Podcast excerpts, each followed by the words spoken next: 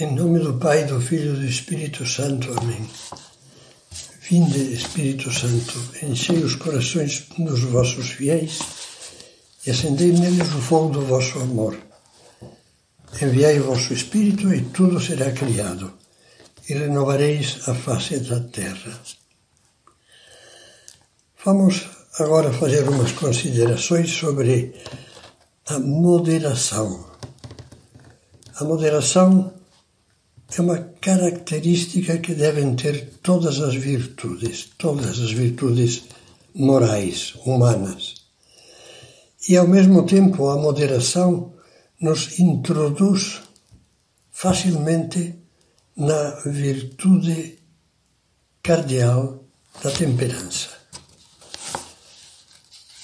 Quando Santo Tomás de Aquino estuda essa quarta virtude, ou seja, a temperança, diz que esta palavra pode ter dois sentidos. Estou lendo um texto da Suma Teológica. Primeiro, o mais geral. Neste caso, a temperança indica aquela moderação ou comedimento imposto pela razão às ações e paixões humanas o que é comum a todas as virtudes morais.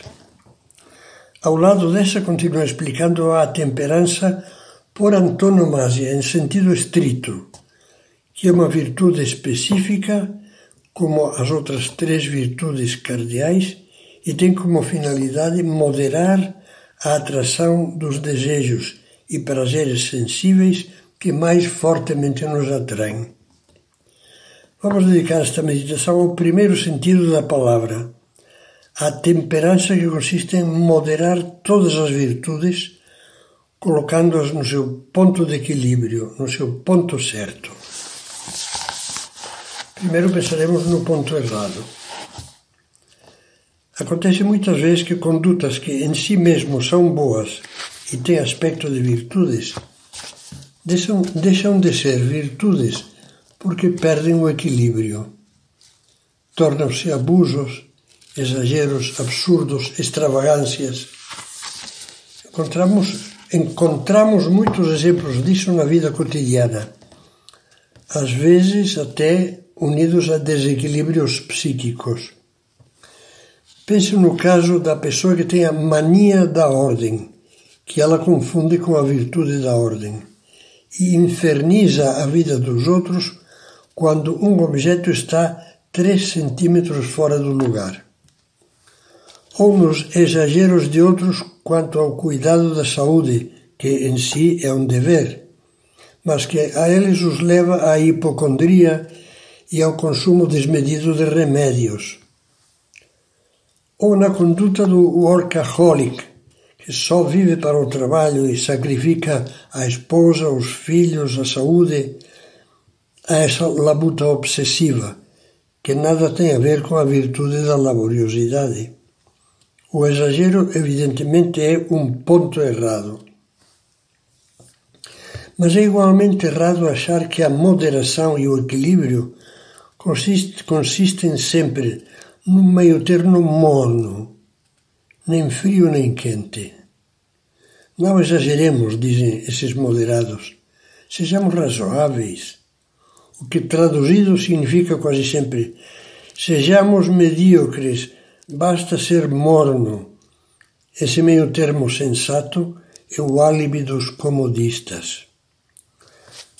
A essa pessoa sem aspirações, de baixa estatura moral, referia-se São José Maria ao escrever. Seria um erro pensar que a expressão meio termo como elemento característico das virtudes morais, significa mediocridade, como que a metade do que é possível realizar. Esse meio entre o excesso e o defeito é um cume, o mais elevado que a prudência indica. A virtude é um bem, e a todo bem deve aplicar-se o que dizia Aristóteles já, e Santo Tomás comenta, que em relação ao bem a norma consiste no extremo, no máximo.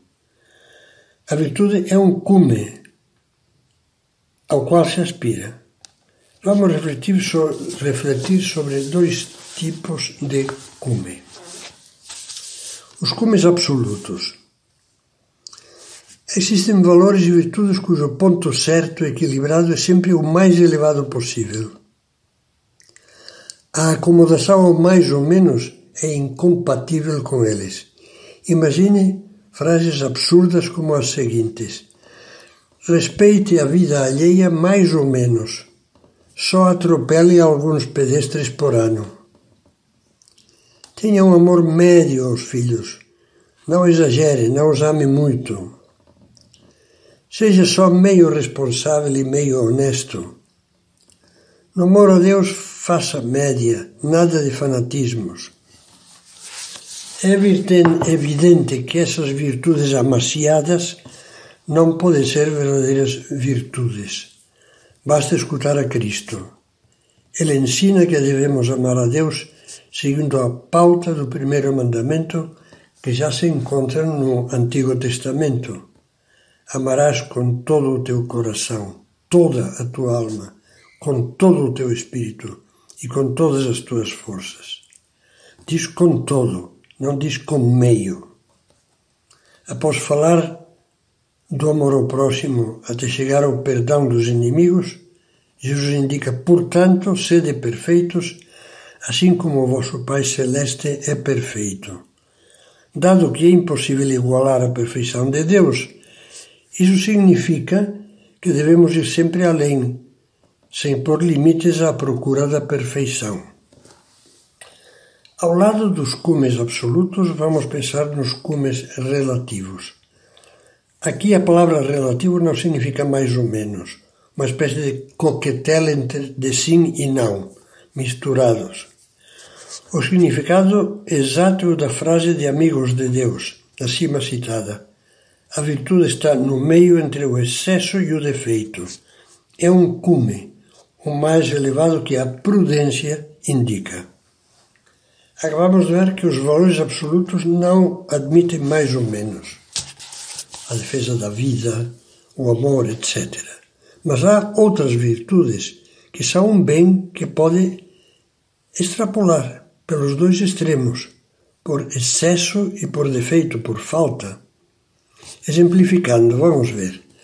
A laboriosidade, a virtude do bom trabalhador, ergue-se no ponto certo entre os extremos da preguiça e do ativismo desordenado. A coragem no ponto certo entre a covardia e a temeridade. A humildade no ponto certo entre o orgulho e o auto-rebaixamento falso. Cada um desses extremos, por excesso ou por defeito, é um barranco em que a virtude pode despencar e morrer.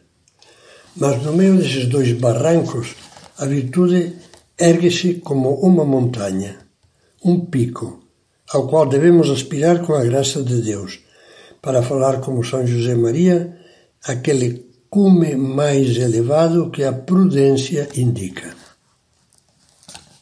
Uma última consideração. Olhemos para o regente de uma orquestra, que tem a função de ser o harmonizador, o moderador de todos os músicos tem a responsabilidade de que cada instrumento dê a nota certa no momento certo, sem omissões, invasões nem estridências. Não seria bom regente o que permitisse que o trombone encobrisse o solo do violoncelo, ou que as cordas entrassem tarde e descompassadas, ou que os instrumentos de sopro previstos brilhassem pela sua ausência. De forma análoga, a virtude da moderação exige que sejamos bons regentes de nós mesmos, organizando-nos de modo que todos os aspectos da vida deem a nota certa no momento certo, sem tolerar, por exemplo, que a navegação ociosa na internet afogue a oração, ou que, como tantas vezes comentamos, o trabalho abafe o carinho e a dedicação a família.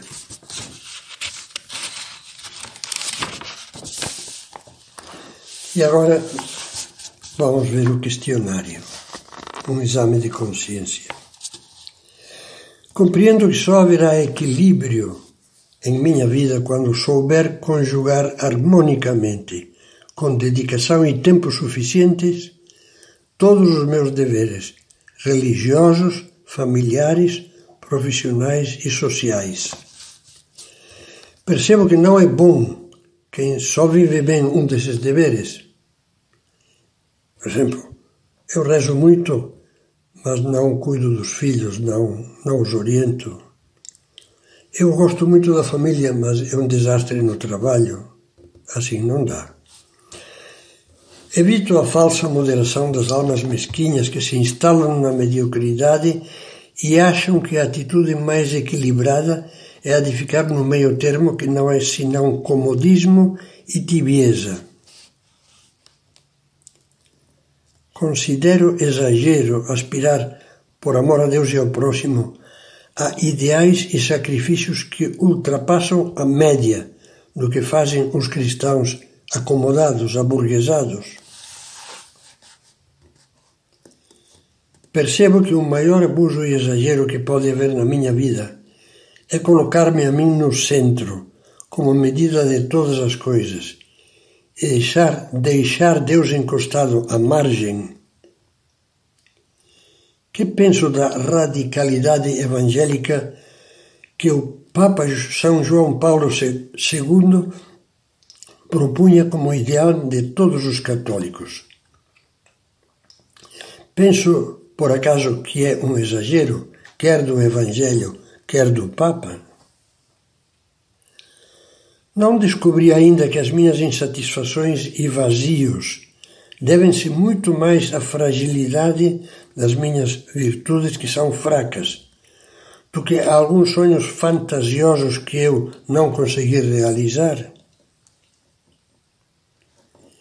Irrito-me quando vejo que outros acham normal, na entrega a Deus, na dedicação ao próximo, no serviço aos pobres e doentes, o que eu acho, excessivo.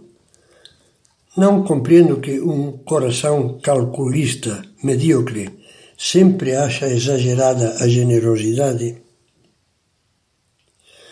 Compreendo que vale a pena me esforçar por conseguir o tempo necessário para as coisas de Deus e o serviço do próximo. Deixo para trás coisas que aos olhos de Deus são prioritárias